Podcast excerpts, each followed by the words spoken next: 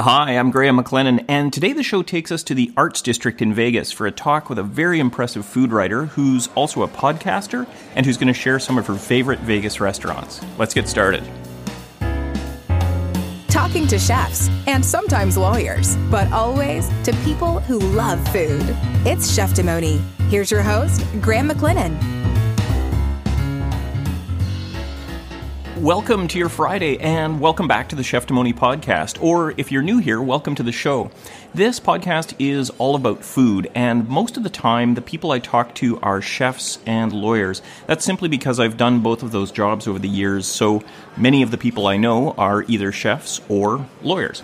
But sometimes, like today, I have a great guest who's a little outside the usual profile, and I can't wait to introduce you to Sonia Swanson. Before we get to today's interview, though, a few housekeeping matters to take care of. Some upcoming episodes will bring you talks on a few different issues. Fermentation is one, food industry regulation. I've got a talk coming up with a cookbook author, another one with a food enthusiast lawyer, and fingers crossed with someone who's made a really interesting transition from sports to food. So, all of that will be in the coming weeks, and at some point, we're going to have to figure out when to wrap up season two of Cheftimony. The coming holiday season may have something to do with that. Uh, more housekeeping. If you're enjoying the show, please do take a minute to rate and review Cheftimony. You can do that on Apple Podcasts or on the other podcast apps and directories, and doing that really does help other people to find the show, and of course, it warms my heart. So if you choose to do that, thank you. Okay, to today's interview now. We are back in Las Vegas, whereas last week we were just about a half hour away in Boulder City with the Camper Chef. Today, my guest is Sonia Swanson. She's a really talented food writer. She is a freelance journalist, and in more recent months, she is a podcaster as well. Sonia, along with her podcasting partner, Christy Totten, writes and produces the Spicy Eyes podcast. I've talked about Spicy Eyes in the past. It's a show about food and culture in Las Vegas. I really highly recommend it. I'll put a link to it in the show notes. As to her written works, you can find those by Sonia on a number of platforms. They're in the New York Times, Serious Eats, Food 52, Eater, the LA Times, on and on. She's, as I say, a really impressive writer. We met at Vesta Coffee Roasters in the Arts District of Las Vegas, and we started out our talk with Sonia's thoughts on places in that neighborhood, including Esther's. Uh, B, my wife, and I finally made it to Esther's for brunch on this trip, and it was absolutely fantastic. Sonia also mentions Hop Nuts Brewery, uh, a favorite of hers for the, the local brewing scene. There's Velveteen Rabbit, that's a great place for cocktails. I hear I still haven't been, so I've really got to get there on one of these Vegas trips. I was also interested, but not surprised, I suppose, to learn that, like many Vegas locals, Sonia is a fan of the amazing food scene outside of the very famous Las Vegas Strip. Absolutely, absolutely. Like I, w- I would love for people to like see Vegas outside of just the strip and see that like you know this is a is this a town. I will say that like if people just want to come to Vegas and just see the strip, that's perfectly fine with me. You know, but if you want to spend a little more time in Vegas beyond just like a weekend, or if you're coming back for a repeat visit, I sh- I think you should do yourself a favor and rent a car or hop in a ride share and come see places that are you know off the off the typical beaten path of the strip. Sonia and I also talk about some of her many other projects, including one that I'm still having a bit of trouble pronouncing Buri Kitchen. I'll let Sonia tell you about it and pronounce it properly. It's a really cool co- collaboration between Sonia as writer and a Korean chef. Sonia is also doing a fellowship at UC Berkeley where she's undertaking a writing project that is focused on a really interesting gray market food product in Korea. It's an interesting story. You'll hear about it today. Oh, and on the subject of Korean food and food options in Las Vegas, naturally, I had to ask Sonia. Can you tell us, eh, do you have a favorite Korean spot in town? I do. Okay. And I'm going to share with you my secret here. This is like Yes. sharing some gems here, right? Okay, inside information. I love Um, yeah, it. yeah. So the place that my mom and I always love to go to is a spot on. There are such great food options in Las Vegas beyond the Strip. It doesn't seem to be a big place for locals. The Strip has got amazing restaurants, of course, but it is really, really expensive. So I say take Sonia's advice and head off Strip to see how amazing that food scene is. You're going to hear today from Sonia about some specific Vegas neighborhoods that you may not have considered. And she's going to share her thoughts as well on life as a freelancer. It's not for everyone, and maybe not even for Sonia. We also delve briefly into the topic of universal health care. That's a bit of a departure for Cheftimony, but it's a hugely important topic, and it's one of the biggest differences I noticed between Canada and the US. Oh, you're also going to hear references to Chris in this interview, and Chris is a mutual friend of Sonia's and mine. He is also the host of the amazing Faces and Aces Las Vegas podcast. And I mentioned Chris in my talk with Sonia just because I had met up with him earlier on the same trip to Las Vegas. Anyway, to the interview now. Join me at Vesta Coffee Roasters in the Arts District of Las Vegas, Nevada. Here's my talk with Sonia Swanson. All right, Sonia, thank you so much for meeting up on a beautiful, sunny, to me warm Yeah. Las Vegas uh, November Sunday afternoon. Thanks for being on Cheftimony. Oh, thanks for having me. It's it's nice to be out. Let's start right where we are because we're meeting in this super cool coffee shop. I'm looking at bushels and bushels of coffee, literally, here at Vesta Coffee Roasters in what I understand is the the arts district of Vegas. So for people like me who are tourists, it's between the Strip and downtown or Old Vegas. Mm-hmm. What's going on here? It seems like this area is really booming, developing. Something's happening. Totally. So this is Main Street. We're actually just off Main Street by one block, but basically all around Main Street, within a block or so, there's been a lot of new activity, a lot of shops and restaurants and breweries and bars and whatnot coming in. So it's been pretty exciting to see. I love coming to Vesta. To me, it's like one of my favorite spots because they've got great coffee, and I just love all the natural light that floods the space, all the white walls. It's just a great place to work. So I'm glad we could meet up here. Absolutely. Any other gems in the neighborhood? And I know of Mm-hmm. Yeah. Mm-hmm. one because B and I had brunch there yesterday, but I'm curious for your thoughts. Well, of course, sounds like you've been to Esther's. So Yes. yes, great, great spot uh, downtown, right around here. Um, I actually also love Hop Nuts, which is a, a brewery just a block or a couple, a couple blocks away, and um, they have a nice happy hour where they've got specials on a few of their beers. Um, and they have a great open patio in their front too, where they just open the doors wide open when the weather's nice like this, and it's just a great place to hang out. Gosh, what else is on Main Street? There are some really cool vintage shops down here. There's a place called Patina that has some really unique finds. There's a great cocktail bar on Main Street called the Velveteen, Velveteen Rabbit. Have you been to? Oh no! But who was mentioning it? Oh, um, our friend Laura, whom we met Yes. yesterday for the Sour Saturday Festival. She had just been there and really liked it too. Yeah. Oh, nice. Yeah, no, it's a great place. I was just there for Halloween actually, and it was just like the perfect kind of like moody vibe for for the holiday. So Beautiful, wonderful. Yeah. Okay, well, I'm going to explore some of those. Hopefully, all of them. Yes. Um, well, let's start talking about food and culture because I know a lot of your work uh, is at the intersection of those two topics. Let's start where I got to know you first, or know of you first, which is the Spicy Eyes podcast that you put out with our mutual friend. I'm going to claim her as a friend, Yeah. Christy Totten. and uh, it's a wonderful show, and I'm so happy because I saw on your Twitter feed yesterday that you're working on the next episode. So even though Christy has moved away from Las Vegas, it sounds like Spicy Eyes is going to continue. Is that right? It is. It is. we we're going to keep it going. And honestly, I want to say, even though Christy moved away, the ball has been in my court for that next episode because I have the recordings on my computer. So I'm getting to them, I promise. And I will give your listeners a little sneak preview of the next episode, which may or may not come out before or after your episode comes out. But it is about grasshoppers. Grasshoppers. There was something of a an invasion this Yes. summer. What? Yes. Okay. Yep. Can you tell us a little bit more? All I can say is that grasshoppers are surprisingly tasty. So I'll leave it at that. All right, all right. Well, I will definitely direct the Cheftimony crowd to Spicy Eyes for that. Great. Um, tell us a little bit more. What are you hoping to achieve with the show? Because you dive both into into food topics, Mm-hmm. but also into well, culture. I guess is the word to describe it broadly. But some social issues. Uh, the Mm-hmm. episode you did on the Cupcake Girls on sex work in Vegas and how that intersects with food. I, I think it's a fascinating approach. So Mm-hmm. please tell us more about what you're trying to achieve with the show.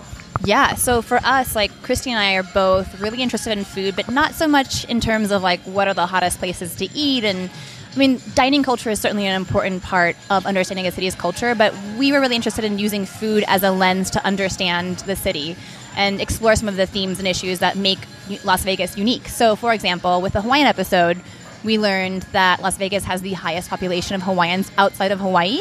And so we kind of like looked at like what are some of the Hawaiian food traditions here in town? Like, why do we have so many Hawaiian places? And what makes the California Hotel like this epicenter of the Hawaiian community? And then through that, we were able to kind of explore the whole history of Hawaiian migration. And then you kind of understand that it's a colonized place and that Las Vegas is like a really affordable outpost. And there's a really unique history with the California Hotel there, too. So it becomes this like lens and a focal point to kind of explore bigger issues. So taking food is like one one way of doing that. Yeah, with respect to the Cal, it's funny because Mm-hmm. I had been there I think once before I heard your episode and I could only wonder why is this hotel entirely themed in a in a Hawaiian theme? Right, and it's And- called the California. Right, and Yeah. it's called the California. Yeah. But yeah, and what Yeah. an absolutely fascinating history. I still Yeah. have not been for the oxtail soup, but I'm going to have to uh, some late night when I'm out on Fremont, I There you go. Yeah, and be prepared. I mean, it's massive, so come hungry. Okay. Yeah. Talk about, Sonia, if you would please, another of your project initiatives, and I'm going to mispronounce it. Buri? Buri That's su- Kitchen? super close. You're super, super close. Yeah. So it's Buri, Buri? yes, which is kind of like the cute bee, I call it. You Yes. know, Which, so Buri means root in Korean, and it's a project that I started with a chef in Korea. Oh gosh, is it five years ago now? I'll have to go back and look the dates exactly, but it's been a while. So it started when I was living in Korea, and this chef, her name is Hyung Jung, she called me up after I took her cooking class and was like, "Hey, Sonia, I heard you're a writer. Do you want to just start this project with me where we travel around the Korean countryside, explore like local seasonal ingredients, and then maybe write a book?" And we were like, "This will take one year. Let's do it." And now, five years on, we're still working on it. The project is, but what an attractive project. I, I can you. see how you could not say no to that. It has been honestly an amazing experience. So through that project, we got to travel basically all over the country. We've been to like these tiny fishing villages. We've gone to seaweed farms, and we've gone like oyster harvesting. We've gone mushroom foraging, like up in the mountains of Gangwon Province, up in the north.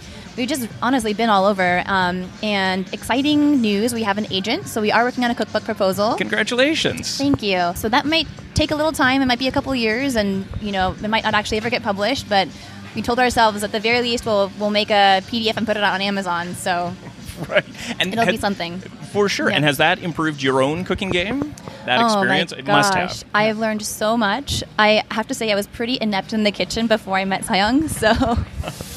Thanks to her, I can actually put together a meal. So, yeah. Okay, My mom was impressed. Okay, good, good, good. And we're going to come back to cooking and a few tips I'm hoping to get from from you at the end of the interview. I'll do my But- best. Okay, okay. but for now, I, let's move more into what I'll call the academic side, the writing side. Mm-hmm. And I understand from a chat we were having uh, between you and me and my wife B just a moment ago that you're now working on a really exciting project through a fellowship at Berkeley. Is that right? Yeah, so there's this um, fellowship called the 11th Hour Food and Farming Journalism Fellowship. Kind of a mouthful. It's housed at UC Berkeley um, School of Journalism, and it was started by Michael Pollan, as you know, the food writer Michael Pollan, author of The Omnivore's Dilemma. Of course, yeah. And um, the program takes 10 fellows a year, and what they do is they bring them together in the spring for a week for like a week long seminar, and then we get our funding and we go out and do our research all summer, and then we come together again in the fall. So I'm about to go back um, in a couple weeks and workshop my writing. Um, but it's honestly been such an amazing experience to like just get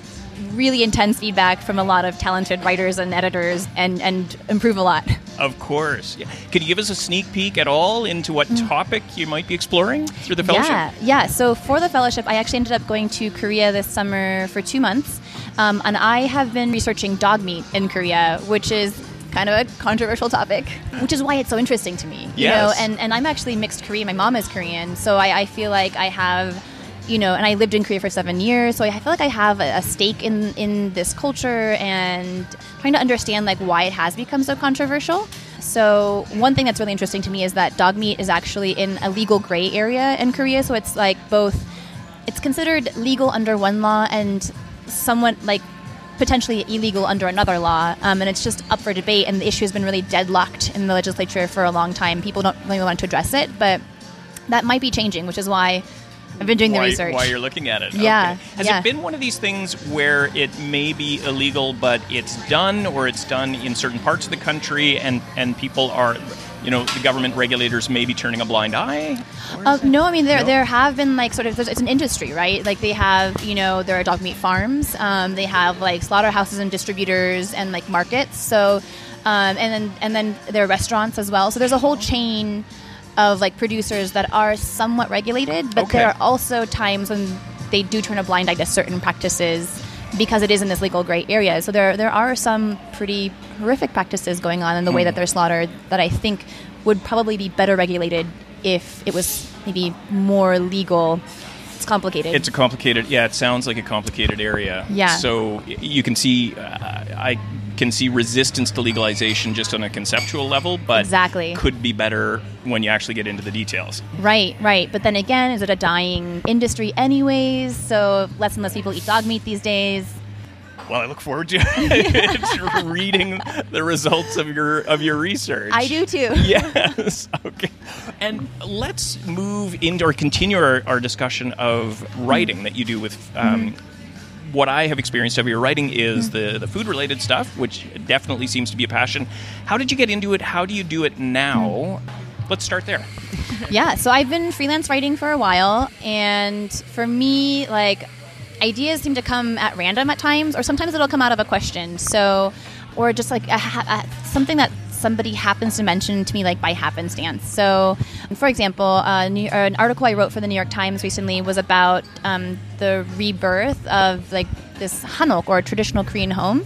And it happened because a friend of mine who is an architect posted something on his Instagram about a house he was working on. And I was like, wow, that's beautiful house. Like, and I just messaged him and I was like, wait, tell me more. And he was like, oh, yeah, there's this whole new neighborhood on like the west side of Seoul that's being completely redeveloped. And I was like, wait, tell me more. And so that mm-hmm. kind of is like, you know, the chain of curiosity where you're just like, Yes. tell me more. Tell me more. And, Yeah. and down the rabbit hole I go. Exactly. The New York Times, that's a big deal. How do you how do you wind up in the New York Times? How does that happen? Well, I got really lucky. So there's an amazing writer and professor here in town in Las Vegas. Her name is Amanda Fortini, and she's just been an incredible mentor. And so she saw my pitch and she gave me some feedback on it, and then she kind of passed it along to her editor at uh, the Times. So it was kind of through that lucky introduction that I think I got a second look at my pitch, um, and then from there went on to work with this editor. And and what did you was there any kind of a food connection to the Hanok, the traditional home? One thing I thought that was really interesting was that these hanok, I mean, they're all traditional homes, and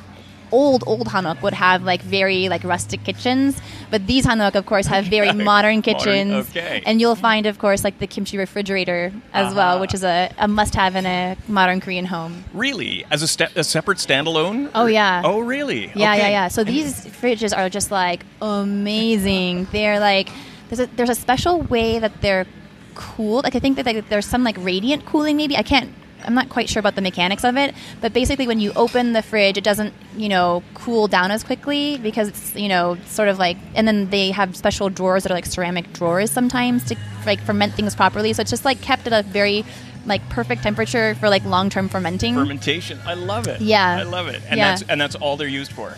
Is it- Basic. I yeah. mean, I've heard of people storing wine in their kimchi Okay, fridges too. sure. You know, it's a great temperature for that apparently. So, you know, multi-purpose. multi-purpose. This sounds Yeah. like a brilliant appliance. I yeah. want to get some. Right.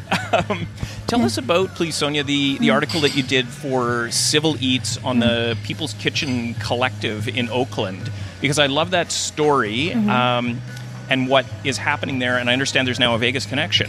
Yeah, so the People's Kitchen Collective is an incredible organization based out of Oakland, and they have been basically pursuing, I would say, um, justice and a, a reconceptualization of what like dining is through their organization. And they do education programs where they will, for example, one of their programs, they catered a meal that was meant to educate people about Japanese incarceration during World War II. And another uh, program they did um, is um, an, a breakfast in honor of the Black Panther Party's free breakfast program. And they've done a bunch of like these like th- that they use like food as an educational tool.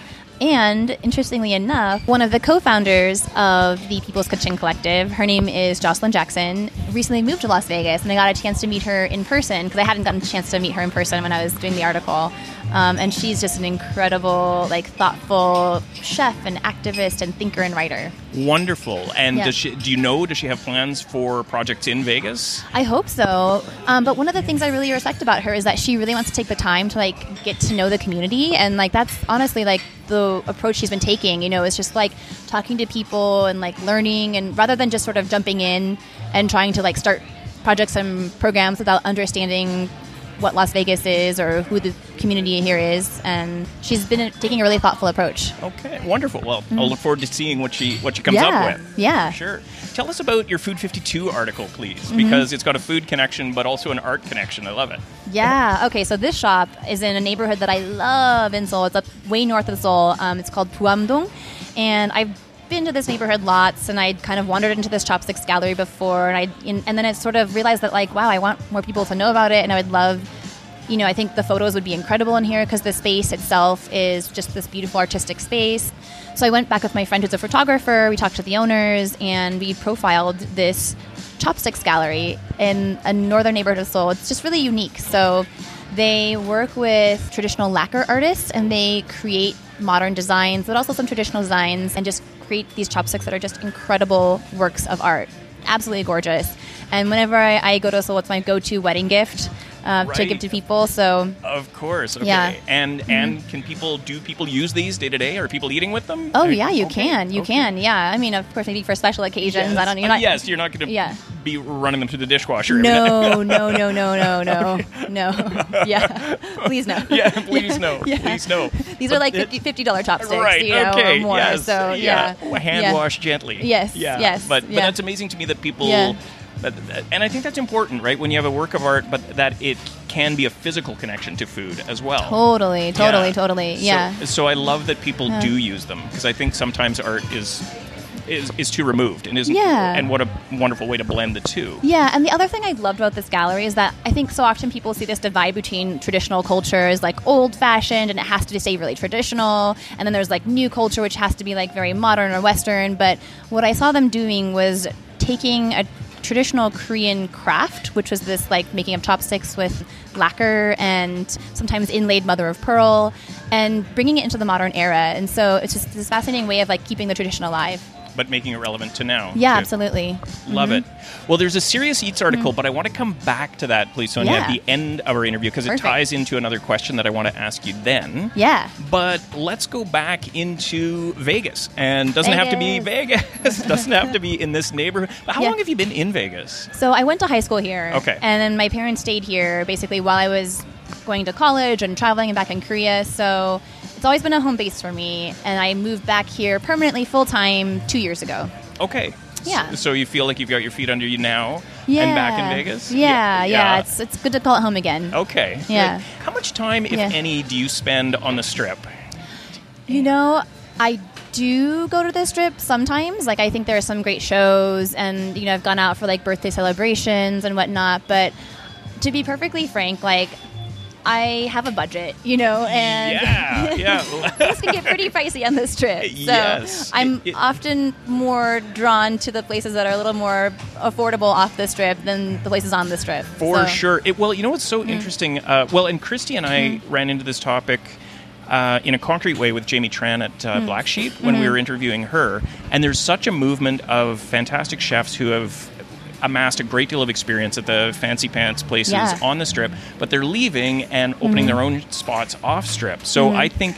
This is something I was commenting to Chris yesterday. I think that people can do themselves such a favor by getting even a half mile off the strip. There's a whole other Oh world yeah, here. absolutely, absolutely. Like I, w- I would love for people to like see Vegas outside of just the strip and see that like you know this is a is this a town. I will say that like if people just want to come to Vegas and just see the strip, that's perfectly fine with me, you know. But if you want to spend a little more time in Vegas beyond just like a weekend, or if you're coming back for a repeat visit, I sh- I think you should do yourself a favor and rent a car or hop in a ride share and come see places that are you know off the off the typical beaten path of the strip you know Agreed. Yeah. Agreed. We had our first experience hmm. on Spring Mountain Road on Friday night, Oh, and we went to.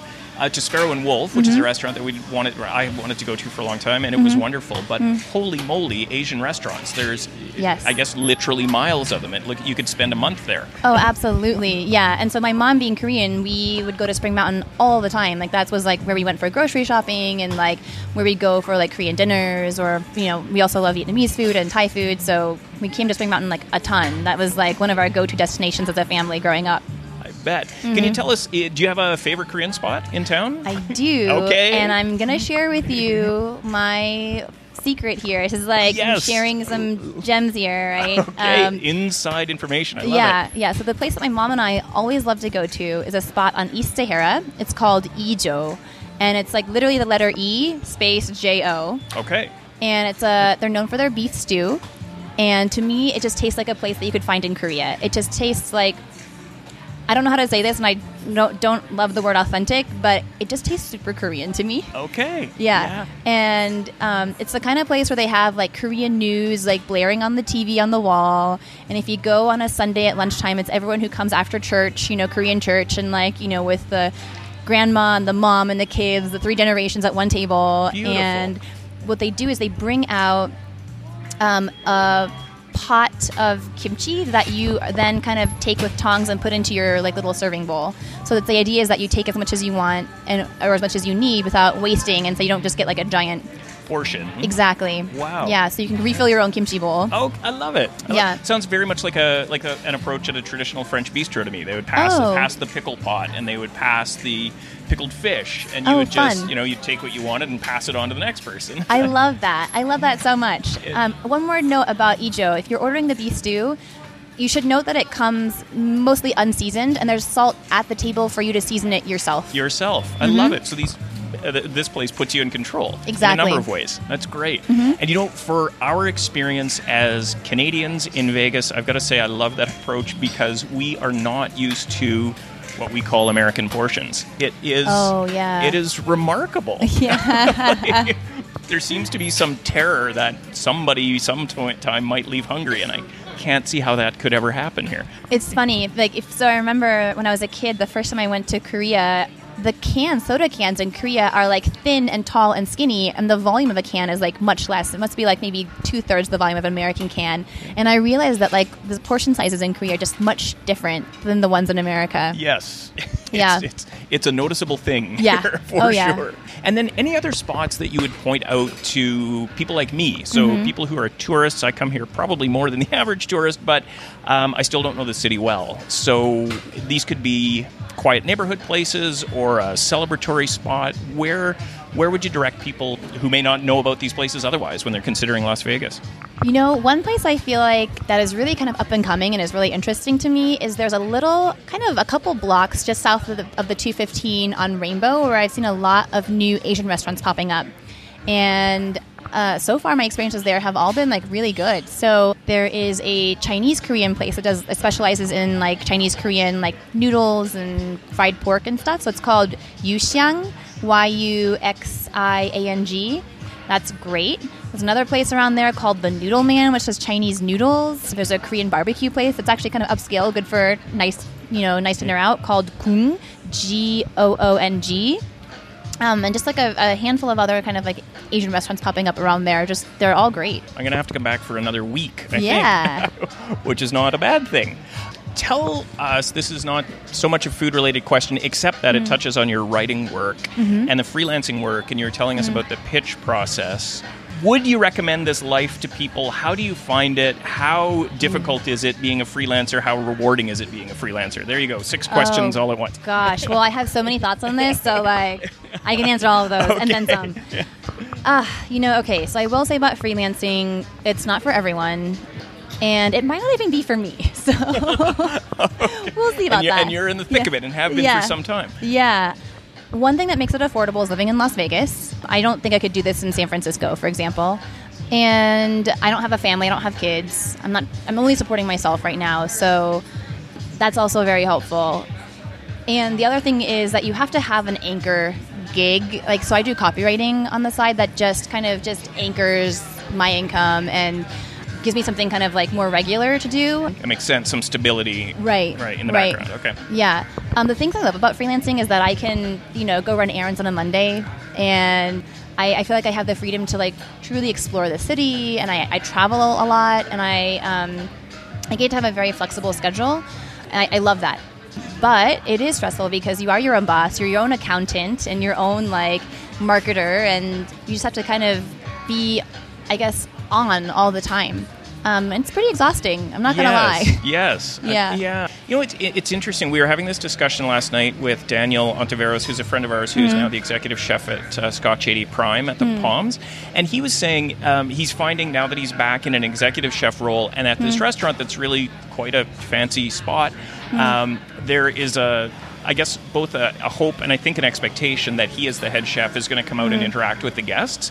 And so he did with us. He came out and sat with us, and, and it was wonderful. Mm-hmm. But it's a, I think it's a challenge for him because his training is all in cooking, right? So Mm-hmm. what he knows is work in the pans for 12 hours a day, and all of a sudden he's thrust into this other role. And so I think there's a parallel. I'd love your thoughts on that to the freelancing world, where what you know well and what your skill and trade is really is writing. But in order to do that, as you say, you're chief cook and bottle wash as well, right? Like you're looking after the web design and the editing and the accounting and all Right. the rest of it, right? Right. I, I think a lot of people who get into this don't realize that there's all that extra work, you know, that's en- entailed with with being a freelancer. So I, I don't know if I actually would recommend this, you know, line of work. I think it makes sense for people who need flexibility. So people who maybe have to be like home caretakers, or um, if, for example, you know you need the flexibility to be able to work from home or maybe sometimes there are like parents who are, who are taking care of kids. So I, I think in some sense like you know maybe this is the new economy where we have to be able to go into freelancing and then go back to like a job and then go back to freelancing and just be able to take on those take on those skills and take on those those roles. I don't know. I think I think that we as a society have a lot to figure out in terms of like what makes life stable for people and I don't know. I'm not trying to get too heavy here I'm like uh, No, chef, but, but but but for example, I think that like universal healthcare is something that like a society would be would would be good for a society to offer to people to to enable a little more work flexibility. You know what? I was having this discussion with Chris yesterday, I think, and this I have to say is the one big difference I notice, or I sometimes think about between Canada and the mm. U.S. Mm-hmm. And in Canada, and I, I going to try to state this as matter of factly as I can because mm-hmm. I realize how incredibly privileged it's going to sound. Hmm. I don't think about healthcare. I hmm. never think about it, and I think that's typical. That's not entirely true because we're talking hmm. about it now, but I virtually never think about it, and I think that's true for most Canadians. It just exists, Yeah. and I think that does give a lot more freedom and stability to people. If you want, I, I cannot conceive of having. It just seems so strange to me to have healthcare tied to employment and Yeah. or tied to private insurance. Yeah, yeah, yeah, yeah. No, absolutely. And I think that like it's something to consider. Like I think that freelancing gets romanticized. You know, like oh, you get to like go be a travel writer, right, or like travel around the world or something. You know, You but like sleep in and right, to- right. But a lot of that I think comes with people who maybe have a certain amount of like privilege or um, just some like flexibility in their lives that they might not otherwise. So. Yeah, to be frank, I may not be doing this next year, so who knows? Who, can knows? say? Okay. Yeah. Well, I'm delighted Yeah. that I've caught you today Yeah. while you Yes. are still in the midst of it. Yeah. Um, just a few more questions, Sonja. I want to move into some tips for listeners. And here I do want to circle back to the Serious Eats article Mm-hmm. that you wrote because that was entitled How to Stock a Korean Pantry. Mm-hmm. And I'm curious for any recommendations you have on what people might add to their kitchen that they might not have now. Ooh, okay. Well, I say this as someone who is, I would say, admittedly a beginner home cook. Okay. but I have learned a few things along the way, especially from the chef that I work with, Soyoung. And the one thing that has like really upped my pantry game, I guess my Korean pantry game, is getting good soy sauce and getting Ah. good sesame oil. yes. Okay. Yeah. And recommendations on where would you do that here in Vegas? Would you do that Spring Mountain Road? Of Uh, course, uh, yeah. There's a there's a Korean grocery store that I always go to. It's called Greenland. It's the biggest one. And when you're looking at Korean soy sauce, for me, what I look at is you look at the ingredient label and look for a soy sauce without wheat. Okay. because wheat is actually the product of Japanese colonization in Korea. So the Japanese soy sauces are typically made with wheat. It's a faster ferment. And Korean soy sauce is traditionally made only soybeans, wa- water, and salt. That's it. And so it's a, a deeper, funkier, stronger, actually, kind of soy sauce. And if you are looking at the ingredient label, look for one without wheat. Um, wheat makes it also sweeter. So so- soy sauce with wheat is going to be sweeter as well. And maybe there's a, there's a place for that too in your kitchen. Like sometimes you're going to want something sweeter, like in a marinade or something. But getting that like original old school Korean flavor is something that like has changed a lot of my uh, approach to, to cooking Korean food. Um, that's one. Hmm. Yeah, if you can get your hand on fresh, like hands on on fresh squeezed, fresh pressed soy or sesame oil, that's always really nice. But it's kind of hard to find outside of Koreatown in LA. So Not- Even even here in Vegas. Yeah, it's, I, Yeah. I, I haven't seen it Okay. in Vegas, so it's something you have to kind of just maybe go out of town for, maybe. right. Um, Oh, business yeah. opportunity for a There we freelancer. go. There Yeah. we go. Yeah, I'll start a sesame oil business. Yeah. What else is like uh, an ingredient that I, I really love? You know, one thing that like I wish we had more of in Vegas. Maybe this will never happen, but man, I really miss fresh seafood. I mean, oh man, there's a fish market in Seoul that I would go to sometimes and just pick up like a bag full of like fresh clams or shrimp or something. That was so much fun. Maybe I'll have to move to a coastal city at some point. I think so. Yeah, I think yeah. so. It's funny. We occasionally, and we Mm-hmm. did last night. We had some stone crab that our chef friend sent out to us, and it was delicious. Mm-hmm. But I've got to say, every time I consume seafood in Vegas, I feel extra guilty because I just know the environmental impact Oh, I can't know, be. I know. And, but the places on the strip, they get, they truly, they do get like fresh stuff shipped in from all over the world. I mean, they get some really great seafood, but for us, you know, commoners here who Oh, go grocery shopping, we're It's it's Yeah. yeah. well, it's already well. That's Yeah. right. And there is a, a beauty to eating fresh, local, organic, Mm-hmm, right? so, are you noticing on that Yeah. on that front that there is Yeah. more local food production in Vegas? I'd seen I've seen like little snippets of it. We were Mm-hmm. in uh, Tivoli Village in Summerlin, and there was a farmers market there. That was Mm-hmm. the first anything like that I had seen in Vegas. So that is that scene starting to develop more. So a farm you should look into. There's a farm called Cluck-It Farm. Okay. She's up on the north side of town, and she's actually doing a lot of local organic production here. So she's doing incredible work, and just um, she's actually working with. I think she's working with like a, a healthcare company to provide like like a CSA for people who are in, in their their program. And she's been stocking like local beef from Nevada as well recently. Um, so she's doing some really cool stuff. Personally, I think that a city of our size will probably never be able to be fully self-sustaining. Like that maybe just is not an option for us. But then mm-hmm. my question is like what are the next best Yeah. options, you know? So, you know, what does it mean to like import food? I think I heard this really interesting stat one time. It said something it was something like if like the trucks and planes stopped flying into Vegas, we'd, we would run out of food in 3 days. Wow. Yeah. Yeah. Yeah. So that that sounds believable to me. 'Cause- Yeah, Yeah. 'cause yeah. there's not that much local production. Totally. And so we're just like looking at like what does it mean to be sustainable in a city like Las Vegas that maybe can't physically actually sustain itself with agriculture completely as a city. But one thing actually with Spicy Eyes we did was we went out to this pig farm up on the north side of town that takes the scraps from buffets. Right. Yes, I love that episode. And Yeah. what a great way to use that. Yeah, to use it up, right? Which is interesting. Like, I mean, you can point out that maybe like the most sustainable thing would be to not necessarily have buffets, Right, You know? right. But if that's this is the city that we are, then what's the next best thing? You know, in terms of recycling and turning it back into food again? Maybe it's the pig farm. Maybe it's the pig farm. yeah. Anything else that you're cooking these days, Sonja, that you would like to share with us? One thing that one thought that popped into my mind, we were talking about using up scraps uh, before we started recording, and now we're talking about sustainability. So it doesn't Mm-hmm. Yeah. have to relate to that, but anything that you're cooking that you would want to share. Well, I am actually trying to be more sustainable in my cooking. I'm trying to like not throw out as much food and use up my scraps, you know. So one thing I did recently was um, I don't know, this is a small silly thing maybe, but you know, I had a jar of pickles where I'd finished off the pickles, but there was still all that, you know, two inches of pickle juice at the bottom of the jar, right? So. I was like, well, maybe I'll turn that into vinaigrette. So I threw in some, you know, mustard, a little bit of like fig jam, and some olive oil, and I shook it all up, and it made a really delicious vinaigrette. Vinaigrette. So um, that's one thing I, did recently. Another thing I like have gotten into recently is I, I really like fermentation projects, like little fermentation projects. I've been making a little pickles, and I actually also brew Korean rice alcohol. So that's something I learned how to do in Korea, um, and so I'll just what is that called? um, so it's a makgeolli. Okay. Yeah, and it's like a, it's a cloudy rice Yes. beer kind of. I can of. picture it. Yeah, yeah. Um, it's really tasty. I like it a lot. So How long does yeah. that take to ferment at home? It depends on the recipe you're using. It depends on the weather. Sure. Um, but I, I guess like a, a quick one stage fermentation with this beautiful fall weather we have in the 70s right now, maybe like a, a week or so. Okay. Yeah. Okay, so Yeah. it's not a super long term project. huh? No, no, no. It's pretty easy too. Pretty easy too. Okay. Yeah. All right.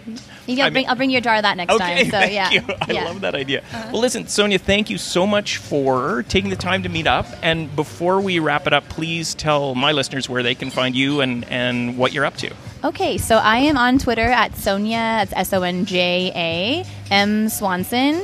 But you can also find us on Spicy Eyes, spicyeyespod.com. You know, just go to Spicy Eyes and you'll find it all there.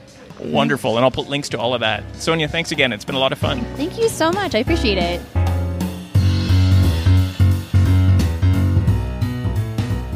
Thank you, Sonja, for taking the time to meet up, for sharing so much about the really interesting work you do, about the many projects you've got on the go, and for that jar of really, really tasty granola. Thank you. It was awesome.